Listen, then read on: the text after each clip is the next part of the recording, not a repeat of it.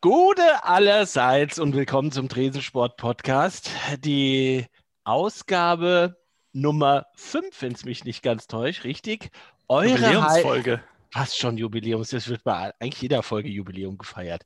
Eure Heimat für die Wahllosigkeit in Sport und Kultur. Und wie immer an meiner Seite Billy Bright aus Berlin. Gute. Hallo, hallo. Und wer sich seit Samstag, glaube ich, sehr, sehr festhalten musst am Tresen. Kevin, Gude.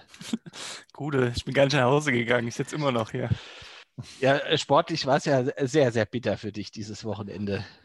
Ja, also der Samstag war eigentlich um, lass mich jetzt kurz rechnen, 15:58 Uhr habe ich den Fernseher ausgemacht. Dann habe ich Samstagabend nochmal kurz die Seahawks eingeschaltet. Das ging ja auch gut los und ist genauso gut geendet. Ja, läuft. Ja, Samstag für die Tonne. Aber immerhin der Twitter-Account vom FC, der hat ihm ja noch was Gutes abgewinnen können, dem ganzen Spiel.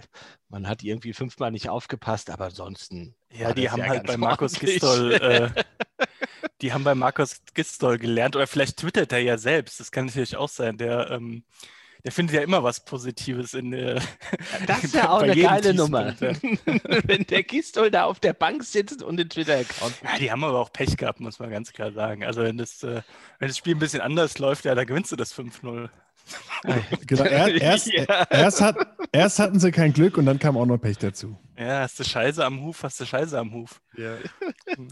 Nee, es war ganz, ganz schlimm, ja, ganz schlimm. Ja, Billy und wir können ja recht zufrieden sein. Wir haben ja diesen Fluch in Mainz endlich besiegen können. Und ich habe es auch vorher schon gewusst, weil keiner von uns im Stadion ist, wird es diesmal gut gehen in Mainz. Also als Fußballfan, da zieht man sich ja immer so seine Logiken heran. Und genau das ist die Logik, die ich auch bemüht habe, aber auch gedacht, als ich das gelesen habe bei uns im Thread, ja, wenn keiner von uns da ist, dann gewinnen sie da. Früher... Jedes Jahr hingefahren mit Schiff, mit Zug, zu Fuß. Hat nie geklappt. Wie viel Heißluftballon. Also teilweise mit den teilweise 20.000 Frankfurter in einem Mainzer Stadion. Die Mainzer haben sich selber nicht mehr ausgekannt. So viele Frankfurter waren da. Ja, geraucht wurde auch noch früher im Stadion. Und dann haben die auch noch unsere Spruchbänder hochgehalten. Also da war ja immer einiges. Ja, genau. Also das war ja, so auf jeden Fall...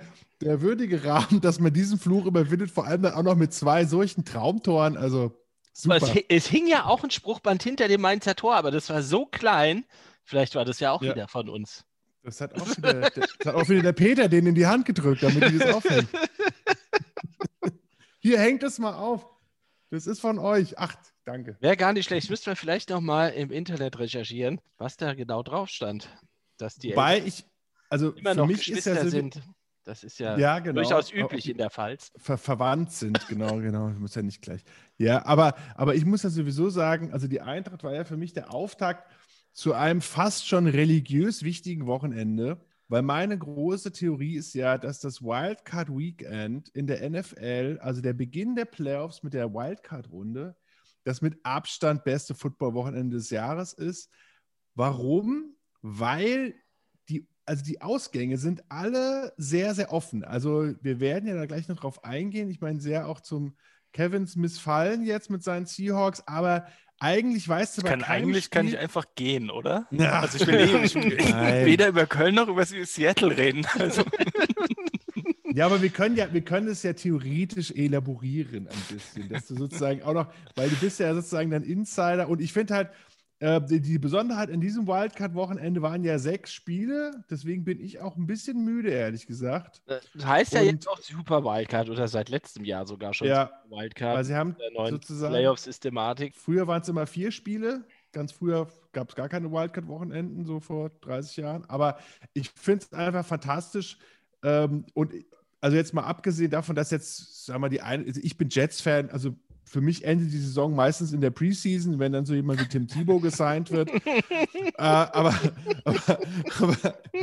so gesehen habe ich kein Mitleid mit dir, Kevin. Du bist immer in die Playoffs gekommen und hast einen ziemlich guten Quarterback. Das hatten die Jets seit Joe Namath, nicht mehr der mit den Beatles zusammen, aber immer noch aufgetreten ist vom Spiel.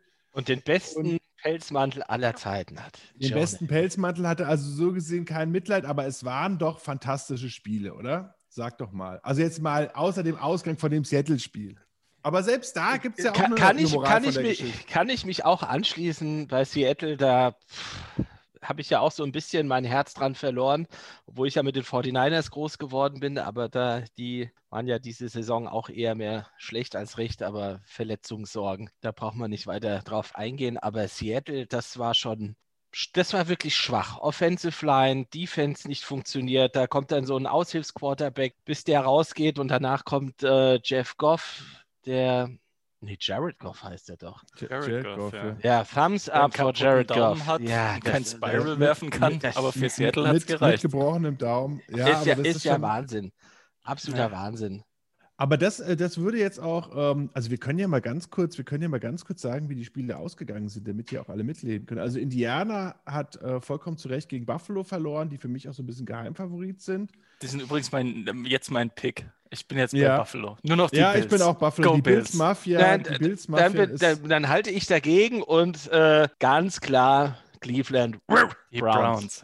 Ja, also die Browns haben 48-37 gegen Pittsburgh gewonnen. Und zwar nicht im Basketball, sondern im Football. Mit dem schönsten Snap der ganzen Wildcard-Runde. Ja, das hat am Anfang erstmal einen Punt gemacht. Ja. Oder dachte der Center zumindest. Genau, gleich am Anfang mit dem nicht Pass, sondern Snap angefangen. Das ist halt auch immer ein bisschen Pech in den Playoffs. War das der erste Drive? Das war der erste Snap? Oder? Das war der allererste Snap. Ja. Ja. Also auf der Uhr stand 14:50, als das Ding da losging. Also man muss vielleicht für die Zuhörerinnen, die es nicht gesehen haben, kurz erzählen. Also es war tatsächlich der erste Snap des Spiels. Der flog direkt über den, ich glaube, circa 3 Meter großen Ben Roethlisberger. Also es ist schon eine Kunst, so hoch zu snappen. Also wenn du das übst, das kriegst du es nicht hin. Und flog dann und bouncete eigentlich bis in die Endzone, wo sich dann einfach einer von den Browns draufgesetzt hat. Und das war dann stand 6-0. Oder? Genau, ist eigentlich treffend zusammengefasst. Ja, ja. Absolut, genau. Danach war so eine Szene wie so dicke Kinder im Bällebad und dann auf einmal hatten die Browns den Ball in der Endzone. Und die Führung haben sie auch nicht mehr abgegeben bis zum Schluss. War schon eine ziemlich souveräne Kiste. Ja, also vor allem Pittsburgh ist ja mit 5 Turnovern gestartet und es hat 28-0 am Anfang zurückgelegen, weil sie einfach, also weil halt alles, ein bisschen so wie beim FC Köln, also erst hatten sie kein Glück, dann kam auch der Snap dazu und dann kam noch richtig Pech dazu. Also es waren jetzt alles, ich meine... Obwohl die Statistiken von Big Ben, die waren ja auch komplett Mischugge. Ich glaube, der hat 68 Passversuche und fast 50 angebracht für über 500 Yards. Ja. Aber halt auch 4 Interceptions. Ja, wobei eine, die hatte er direkt auf den Linebacker mit einem wunderschönen Namen, auf Taki, hat er sofort den direkt eigentlich angespielt, also ohne Not. Aber die anderen 3, die waren auch schon abgefälscht. Also da muss man sagen, das ist jetzt nicht ganz seine Schuld gewesen, aber also ich habe auch so aus Amerika vernimmt man, dass so ein bisschen der Cowboy Big Ben jetzt langsam in den Sonnenuntergang reitet. Also das war jetzt also auch wieder ein Zeichen dafür, dass er ist halt auch schon älter. Der spielt, wie lange spielt er? Seit 2002. Hat die Pocket noch nie verlassen. Hat aber schön abgenommen für dieses Jahr. Ist immerhin geworden, seine Verhältnisse. Ja. Ist ja auch eigentlich interessant bei Pittsburgh. Ne, das ist ja so ein klassisches zu früh gepiekt. Oder? Also die waren irgendwie zu früh zu gut. Also man sagt ja immer möglichst, dass sich deine Saison so aufbaut, dass du zu den Playoffs quasi auf dem Top-Saisonniveau bist. Und die haben ja, ich weiß gar nicht, die haben auch die ersten 10 oder 11 Spiele alles weggeballert. 11-0 waren sie am Anfang. Mhm. Genau. Und dann, ich weiß gar nicht, von den letzten 6 haben sie dann so halb-halb, glaube ich, gehabt, ne? Ja. So ein 50-50. Und jetzt direkt erste Runde raus. Ist schon bitter. Ich meine, die waren ja lange Zeit der Saison eigentlich einer der Top-Favoriten. Ja, und also ein großer Twist war natürlich auch, dass sie ja im letzten Saisonspiel hätten sie ja mit ihrem Ersatzquarterback bei einem Sieg die Cleveland Browns ja quasi eliminieren können und haben halt nur mit knappen 2 Pünktchen verloren. Und ich sag mal so, der Mason Rudolph irgendwie hatte ja noch an die 2-Yard-Linie geführt und hat dann den letzten Pass nicht angebracht. Das heißt, dass Mason Rudolph ein wesentlich besseres Spiel gespielt hat als jetzt Ben Roethlisberger, zumindest, dass er bis zum Ende sozusagen noch im Contest drin war. Und das ist natürlich erstaunlich. Und dann die Browns irgendwie, also gefühlt die gesamte Mannschaft irgendwie Covid, der Trainer im Keller gewesen, Covid. Ich habe jetzt irgendwie gelesen, dass Der Offense-Line-Coach war wohl ein 23-jähriger Praktikant, der da an der Seitenlinie mit rumgestikuliert hat, weil halt alle irgendwie krank waren. Die konnten 2 Wochen nicht trainieren und haben sehr, sehr knapp die Ersatz-Steelers geschlagen. Und dann gehst du mit 28-0 in Führung. Das ist natürlich sehr, sehr erstaunlich. Also es ist schon ein Spiel, das wird jetzt nicht so schnell vergessen werden. Und die Reise geht ja weiter für Cleveland im Arrowhead. Wenn es mich nicht täuscht. Kansas müsste es jetzt sein. Ja. Ist dann gegen Kansas. Ja. Da wird es auch kalt sein, aber Cleveland kann ja kalt. Und ja, das wird, glaube ich, sehr interessant. Ja, und ich sage mal so, die Chiefs sind natürlich die beste Mannschaft in der NFL, also in der letzten Saison und der vorletzten auch. Aber sie haben jetzt dieses Jahr schon durchaus mal Spiele knapp nur gewonnen, auch mal verloren. Und im letzten Jahr lagen sie an jedem Playoff-Spiel zurück. Insgesamt auch mit dem Super Bowl. Und das ist in der Liga, wo ich statistisch ist es so, dass 80% der Mannschaften, die zur Halbzeit führen, dann auch gewinnen. Und das hat sozusagen, also Kansas City spielt ja schon ganz schön mit dem Feuer immer. Deswegen mal schauen. Ja, also ich würde ja fast sagen, die AFC hat die geileren Mannschaften da im Angebot im Vergleich zur NFC. Absolut. Weil bei NFC finde ich jetzt eigentlich nur die Green Bay Packers geil. New Orleans ist nicht mein Fall. Tampa Bay hat einfach ein scheiß Outfit, wenn die da ihre Retros-Outfits mal wieder meine auspacken. Alte Mannschaft. Ja, aber das wäre geil. Vor allem haben sie Tom Brady, das ist jetzt nicht unbedingt der beste Mensch der Welt. Ja, und Gronkowski ist auch, naja, gut. Und die Rams Return to Castle Gronkenstein. Also ich glaube, meine Daumen sind alle für die AFC gedrückt und die Fingers gecrossed, aber ganz doll für Cleveland. Das fände ich eine geile Kiste. Da die nach 18 Jahren endlich wieder Playoffs spielen und dann vielleicht nochmal einen richtig raushauen. Und für eine Überraschung gut sind. Ja, und vor allem halt auch irgendwie da wirklich Herzblut-Football spielen. Da gab es ja auch so ganz wirre, also auch in Buffalo zum Beispiel gab es ja auch so ganz, ganz lustige Geschichten, dass ja die Leute, die ins Stadion wollten, dass sie 2 Wochen sich also sozusagen in Quarantäne aufhalten mussten und danach einen negativen Covid-Test machen mussten. Und dann wurden die erst reingelassen und dann trotzdem hat man sozusagen weit über die Kapazität von 6.000 Leuten, die einfach 2 Wochen zu Hause geblieben sind. Und um dann doch entsteigen zu können. Und wer mal die Mentalität so von den Buffalo Bills-Fans sich mal so reinziehen möchte, da gibt es einen ganz wunderbaren Film, der heißt Buffalo 66. Das ist so ein Indie-Movie, der hauptsächlich sich damit beschäftigt, dass das Schicksal einer gesamten Familie an den Buffalo Bills hängt und daran, dass sie auf den Super Bowl-Sieg 1990 gesetzt haben und dann Scott Norwood den Ball verkickt. Und in dem Film jagen die Scott Norwood, der dann aber allerdings nur Scott Wood heißt, um sich zu rächen, weil der hat ihr gesamtes Schicksal zerstört. Also in Buffalo hängt Football und Leben sehr nah aneinander. Ja, wo es auch sehr nah beieinander hängt, ist ja in Gelsenkirchen, ne? Da ist ja Schalke, hat ja Herzblut gelassen und hat das große Drama abwenden können. Hoppe, Hoppe, Reiter und 4-0. Auf jeden Fall. Interessant, und nachdem wir Groß eigentlich schon beerdigt hatten nach dem ersten Spiel, da sieht man mal wieder, was wir für Experten sind. Ja, absolut. Ja. Und vor allen Dingen sind die ja noch nicht mal mehr Tabellenletzter. Das hat ja jetzt hier dieser Karnevalsverein da vom Rheinufer übernommen. Vor allem haben die am letzten Spieltag mal dezent nicht nur 3 Punkte auf den FC zum Beispiel aufgeholt, sondern auch 9 Tore. Das musst du auch erstmal machen. Wie schnell sowas geht. Wie schnell sowas geht. Ja, und die spielen übernächstes Spiel gegeneinander. Erstmal schießen wir die nochmal ab nächsten Samstag. Da bin ich guter Dinge. Ja. Dass also wir irgendwie diese Saison, dieses Diva-Image, legen wir es jetzt so langsam ab. Ich bin der festen Überzeugung. Na, wobei man ja einfach sagen muss, dass die Schalker natürlich den Sieg gegen die Eintracht auch freiwillig schon abgeschenkt haben, indem sie halt vollkommen unnötigerweise das Tabellenschlusslicht, die rote Laterne abgegeben haben. Und damit gewinnen wir das ganz klar. Also wenn sie Letzter gewesen wären, dann wäre es ein sicherer Sieg gewesen gegen die Eintracht. Aber so, sorry, dass wir sind nur gegen den Letzten wirklich schlecht. Den Vorletzten, da geht's meistens. Wunderbar gesagt. Wobei ich auch, Kevin, du hast komplett recht, ich habe euch da nicht energisch genug widersprochen, weil ich wollte die ganze Zeit, wir haben ja wirklich Schalke ausgezählt und haben da keine Hoffnung gesehen. Und ich muss sagen, im Nachhinein habe ich mir überlegt, es passiert ja in der Bundesliga super selten, dass so eine Mannschaft sozusagen vom Startziel letzter ist. Also das ist ja, das können wir zum nächsten Mal ein bisschen statistisch aufarbeiten, aber gefühlt ist es ja immer so. Mir fällt da eine Mannschaft ein, die hat das mal ganz eindrucksvoll hingekriegt, aber... Ja, stimmt natürlich. Na gut, aber das war ja so ein bisschen, das waren ja die modesten Millionen, wollten ja ausgegeben werden. Deswegen die waren zu schwer, die haben in den Beinen haben die gehongen. Aber selbst der FC, muss man ja sagen, damals in der Rückrunde, oft ist es ja so, dass so Mannschaften, die am Anfang so ganz tief in der Größe sind, wo du so denkst, oh Gott, da geht gar nichts mehr. Das ist so eine Katharsis-Moment, wo die sagen, okay, jetzt haben wir eigentlich schon die Zweitliga-Tabelle, haben wir uns jetzt schon auswendig gelernt und auf einmal geht dann doch noch was, weil man eigentlich die Hoffnung aufgegeben hat und dann meistens natürlich auch eine neue sportliche Führung kommt, weil es klappt ja bei Schalke offensichtlich, hat es ja in der Mannschaft nicht geklappt und da hat jetzt ja anscheinend der Groß schon geleistet, dass die wie eine Mannschaft auftreten. Das ist ja schon eine große Änderung, dass ein Harit halt einfach irgendwie richtig viel läuft zum Beispiel. Oder Kolasinac geholt wurde, der ja auch Schalke Ultra ist. Also so gesehen hat man da ein paar Schritte gemacht, um da Teambuilding voranzutreiben.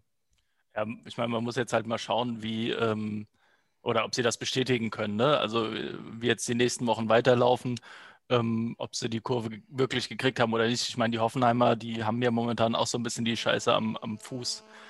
Ich weiß nicht, ob die jetzt gerade so der Gradmesser sind. Das wird den Schalkern egal sein. Aber jetzt wird man halt sehen, was so die nächsten Wochen bringen. Habt ihr denn die Causa Tönnies in dem Zusammenhang nochmal mitbekommen? Der wurde von uns ja auch irgendwie gut besprochen. Und ich fand ja, letzte Woche hat er sich ja komplett die Maske nochmal vom Gesicht gerissen. Bei jemandem, der schon seinen eigenen ARD-Brennpunkt letztes Jahr hatte, ist das natürlich echt krass, da nochmal einen draufzusetzen. Weil ich fand ja diese Geschichte, dass er da quasi, ich sag mal so, nicht so von ganzem Herzen Hilfe anbietet. Diesmal unverzinst, nicht wie sonst, wie ich aus Schalker Kreisen gehört habe, nicht wie sonst mit 9% verzinst. Also die 6%, die wir kolportiert hatten, stimmen nicht. Die waren mit 9% verzinst, die Gelder an den FC Schalke. Und dass er da ja nochmal gesagt hat, wir geben da jetzt irgendwie nochmal Geld rein, hochwohlgeboren, aber das daran geknüpft hat, dass beide Gremien einstimmig zustimmen. Das ist ja wohl ein Unding, oder? Also, und dass das dann zurückzieht, weil die halt eben nur zu 80% zugestimmt haben. Also, ja, wir glauben, 9-2 ging das aus und dann... Aber was ist das für ein Kriterium? Also ich meine, was sagt denn das über den Menschen Clemens Tönnies aus? Also was ist das für ein Typ? Also, er braucht die komplette Bestätigung. Das wäre genauso, wenn ich jetzt sagen würde, ich mache bei Tresensport nicht mehr mit, wenn ihr beiden mir nicht jedes Mal beide komplett zustimmen, bin ich raus sonst. Das ist doch total absurd. Sagen wir jetzt mal nichts zu Colin, oder? Aber das ist doch total absurd, oder? Ich habe mich da richtig aufgeregt. Das ist ein kompletter Größenwahn. Nee, vor allem, dass auch gleichzeitig mit der Abstimmung ja in allen deutschen Zeitungen, vor allem Alfred Draxler, Bild-Zeitung lässt grüßen, ja, Leitartikel geschrieben werden. Ja, Tönnies, dem musst du verzeihen. Also wenn der 30.000 Rinder am Tag da wegschlachtet mit seinen rumänischen Schlachtern, das ist total okay. Und wenn die alle krank werden und das ist alles super, solange der dem FC Schalke noch da seine 30 Millionen gibt, dann ist das der beste Mann der Welt. Der hat im letzten Jahr so nichts falsch gemacht. So haben die Schalker bei euch beiden eigentlich immer so einen kölnischen Akzent. Keine Ahnung. Oder was? Das ist doch alles eine Soße. Es ist NRW. Oh, dann reden wir uns aber jetzt hier ganz schön weit aus. Entschuldigung, ich nehme den Akzent zurück. Ja, wir sind ja Fans der Folklore. Das kommt ja hier durchaus an. Das ist aber auch so ein typisches Ding hier in Deutschland. Egal, was du veranstaltest und verzapfst, wenn du was Gutes für den Fußball getan hast, dann ist ja alles egal. Ja, schon wieder hier. Das ist ja, wir leiden mit dem FC Köln, deshalb versuchen wir dir ja ein bisschen. Ja. Es gibt doch in Köln auch Schalke-Fans, oder? Uli Hoeneß, egal, hinterzieht Steuern. Aber was der alles für einen Fußball getan hat. Ja, das ist halt alles doch so diese alte Bundesrepublik, ne? Also es ist halt wirklich ein Geklüngel, Aber ich verstehe halt nicht, wie man quasi ein Gremium eines Vereins als Presseorgan, und ich meine, wie ich auch vernommen habe, war das ja durchaus auch nicht nur die Bild-Zeitung, sondern auch, also bis hin zur SZ, wurden dann ja Szenarien an die Wand gemalt, also wenn das Schalke jetzt nicht annimmt. Und ich sag mal so, muss man denn als Fußballfunktionär immer seine Moral komplett irgendwie aus dem Fenster schmeißen? Und ich sag mal so, gerade so ein Fall Kolasinac, der halt ich sag mal so, auf Geld verzichtet und dann halt seinem Verein, dem er die Treue hält und durch den er groß geworden ist, halt hilft, ja, den kriegt man halt ja auch ohne die Tönnies-Millionen. Und muss man dann Verein irgendwie dazu zu zwingen, zu sagen, ja, also wenn du da noch auf Moral achtest und darauf achtest, dass dein Vorsitzender irgendwie noch alle Tassen im Schrank hat, dann liegst du falsch, nimm lieber das Geld an, auch wenn es der größte Spinner der Welt ist. Ja, vielleicht sollte Schalke da ein großes Umdenken mal stattfinden, gerade mit diesem Kolasinac-Move, diesen Spirit einfach für sich auch irgendwo in Anspruch zu nehmen und daraus vielleicht aus diesem Tal der Unfähigkeit herauszusteigen. Ja, und vor allem Leidenschaft ist anscheinend besser als Geld, wie man am Wochenende gesehen hat, weil das war ja dann, also auch gerade mit dem Ablehnen der Million und dann Hoffenheim, die ja jetzt nochmal gut bestückt sind, was so Etatsgänge, obwohl die haben schwer Corona, gell, habe ich mir sagen lassen. Da haben ja auch, da kicken ja schon die B-Jugendlichen jetzt mit bei Hoffenheim. Ja, weil, eben. Bei Celtic übrigens auch heute Abend. Obwohl der Dietmar doch den Impfstoff versprochen hatte. Ach, das ist die Ironie der Geschichte. Da forschst und machst du als Dietmar Hopp und dann ist die eigene Mannschaft ist am meisten geschwächt. Das ist schon die Cleveland Browns der Bundesliga. Furchtbar. Aber dann wären sie ja ganz gut. Dann würden sie ja jetzt irgendwie zumindest irgendwie in Bezug auf Covid-19.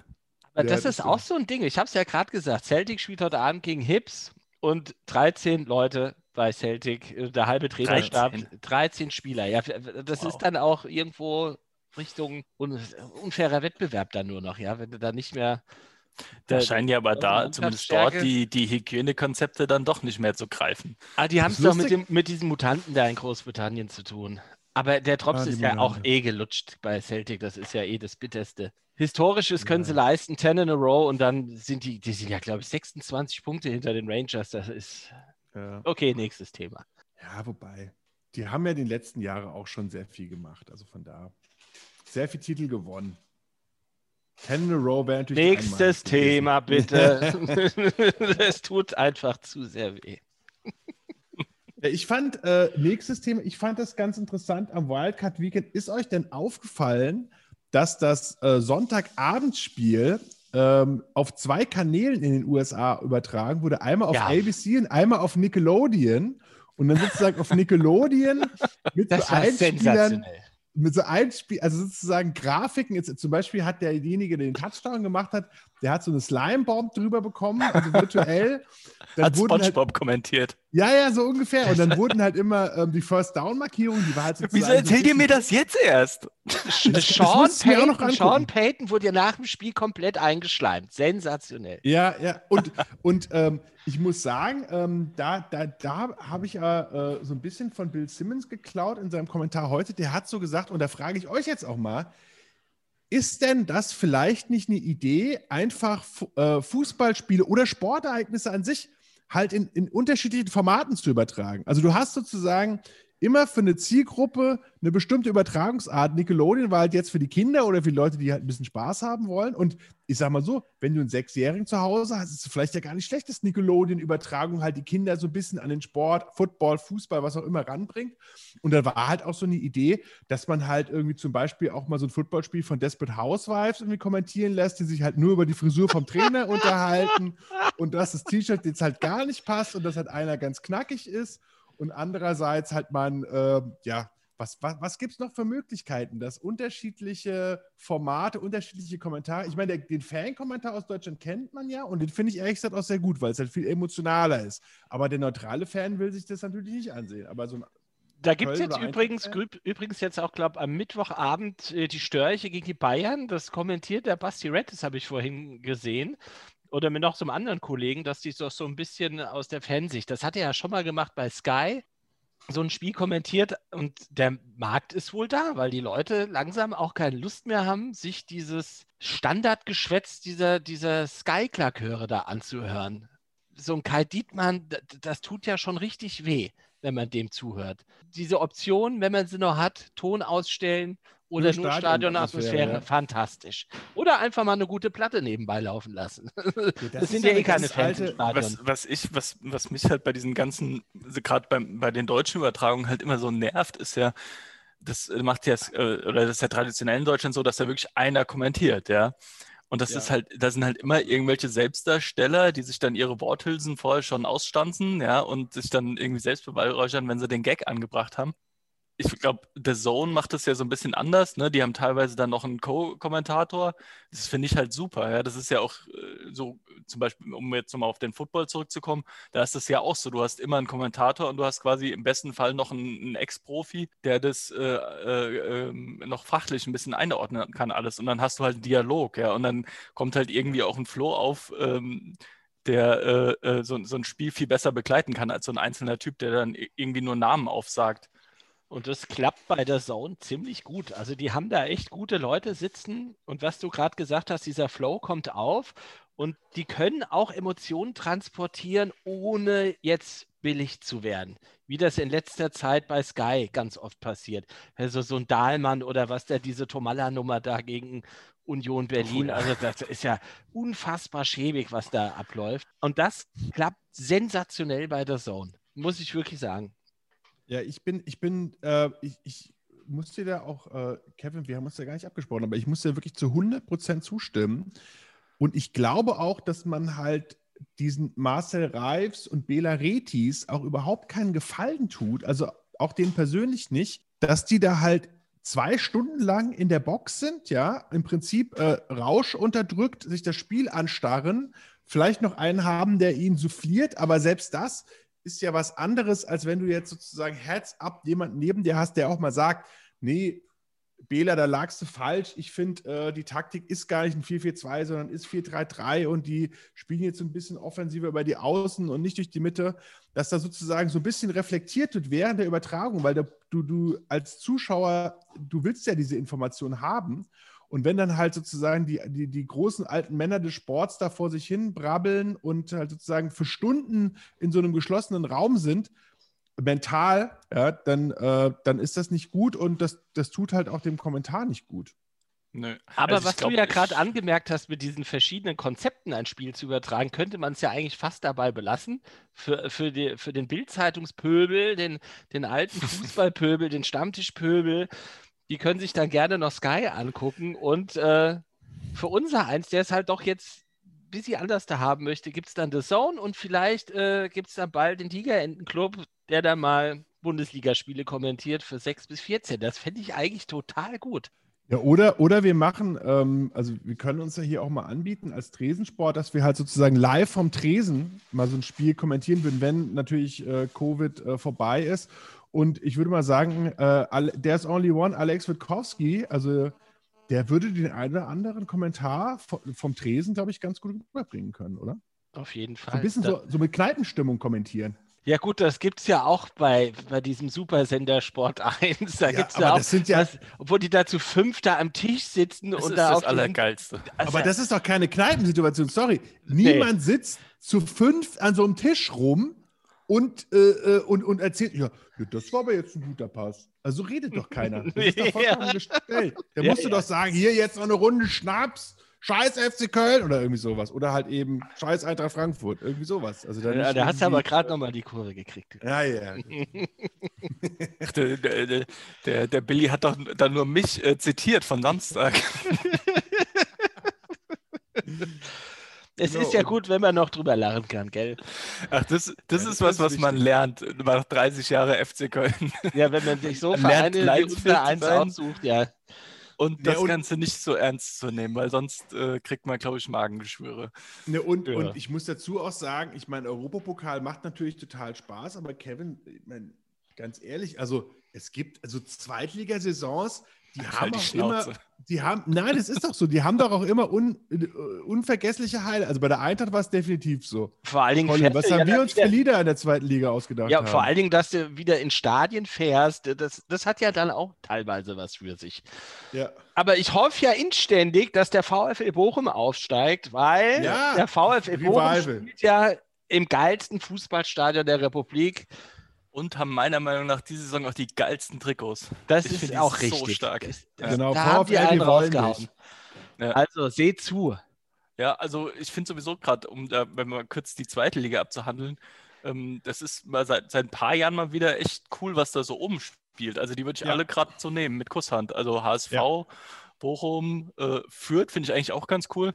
Na, Kiel finde ich super, die Störche ist irgendwie so, fand ich auch schon immer gut. Wie heißt denn das Stadion in Fürth eigentlich? Die hatten doch auch immer die Lust. Der Rodenhof. Ja, das ist ja klassisch, der Rodenhof. Das Playmobil-Stadion. Das hieß ja mal Trolli, Playmobil-Stadion. Ja. Oder also, du musst ja, es ist immer ein Namen von irgendwelchen Miniaturgegenständen, entweder Spielzeug oder was zu essen, wo du das Stadion quasi nachbauen kannst. Also entweder du kannst aus Trolli so ein Trolli-Stadion bauen oder halt aus Playmobil. Aber legendär natürlich die Hooligans von der Spielvereinigung für die Playmobil Boys. Also ich meine, da geht nichts drüber. Die Playmobil Boys waren schon immer ganz weit vorne. Die waren halt nicht so beweglich, aber stabil. Unkaputtbar. Du kannst einen Stein draufschmeißen. Unkaputtbar, die Playmobil Boys. Und die Frisuren gingen halt immer mal ab zwischendrin. Ja, das ist ja immer. Ach, würdelos. Aber ich glaube, jetzt inzwischen ist es Trolli-Arena. Aber Colin, du hast doch schon mal hier den größten Fürth-Fan überhaupt, Henry Kissinger, hast du doch schon mal getroffen. Das stimmt, den habe ich mal am Flughafen getroffen und ihn begleitet zu seiner Limousine. Eigentlich hätte ich ihm ja den, darf man ja alles gar nicht laut sagen, was der ja alles verzapft hat da in Chile und so, aber das würde ja, glaube ich, den Rahmen sprengen. Aber also, alles für Fürth, oder? Alles für Fürth. Man musste Allende stürzen für Greuther Fürth. Damals noch ohne Kräuter, das war noch kräuterlos. Und wir haben schon wieder einen Titel, fantastisch. So schnell kann es gehen. Aber also ich hau da immer Dinger raus. Das gibt's ja gar nicht. Aber das ist ja wirklich groß. Also da können wir, ich meine, ist einer der großen deutschen Meister, die Spielvereinigung Fürth, war ja jahrelang der Erzrivale des Clubs und jetzt haben sie den Club ja überholt irgendwie. Und dazu war ja... Sind ja immer noch Erzrivalen. Also sie spielen immer, auch in letzter Zeit regelmäßig gegeneinander. Um die deutsche, also ich sag mal Erzrival um die deutsche Meisterschaft, so war es ja. Und, aber da ist ja auch so ein bisschen so eine Theorie, ist euch eigentlich mal aufgefallen, jetzt spielt ja Nürnberg, Schalke und Bremen in Umbro-Trikots. Und seitdem die Umbro-Trikots haben, sind die alle richtig schlecht geworden. Also immer noch schlechter als das Niveau, was sie vorher hatten. Gab es denn gute Mannschaften in Eigentlich Umbro? Schade, weil das auch ziemlich geile Trikots sind, muss ich sagen. Also das ist so mit mein Lieblings-Trikot-Ausstatter, muss ich sagen. Absolut. Schön klassisch immer. Aber gibt es denn eine große Mannschaft des Fußballs, die in Umbro gespielt hat?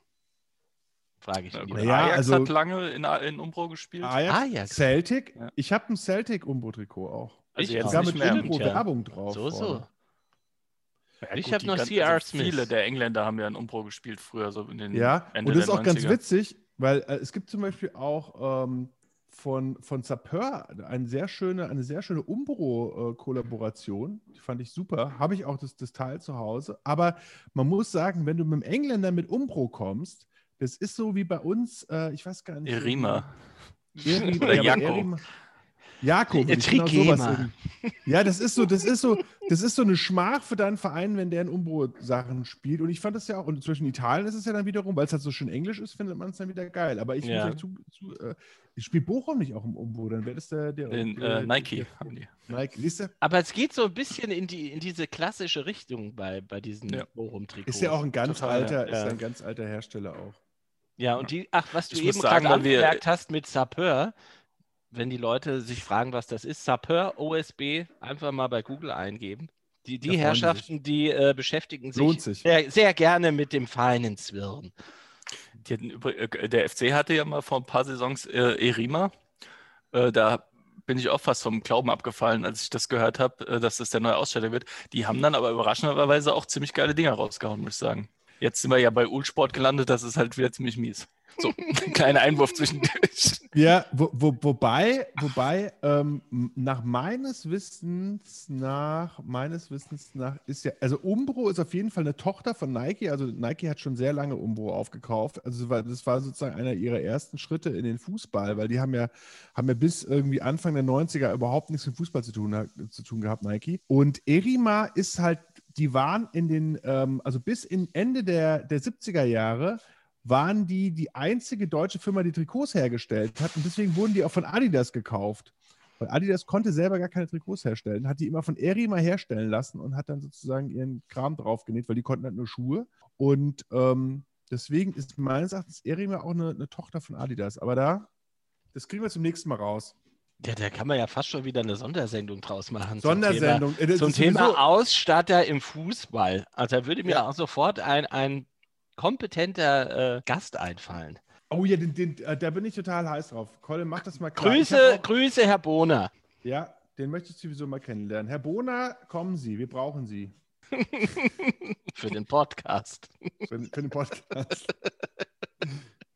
So, ich würde sagen, das war mal wieder eine sehr unterhaltsame Runde. Die Zeit geht dem Ende entgegen. Ich verabschiede uns in den Dienstagabend und wünsche euch noch alles Gute. Hast du gerade einen Schlaganfall gehabt? schön Feierabend. Schön Feierabend und bis nächsten Dienstag. Henry Kissinger live heute im Podcast. Ach, Viva Chile. Viva Chile. Chi, chi, chi. Le, le, le. Sehr schön.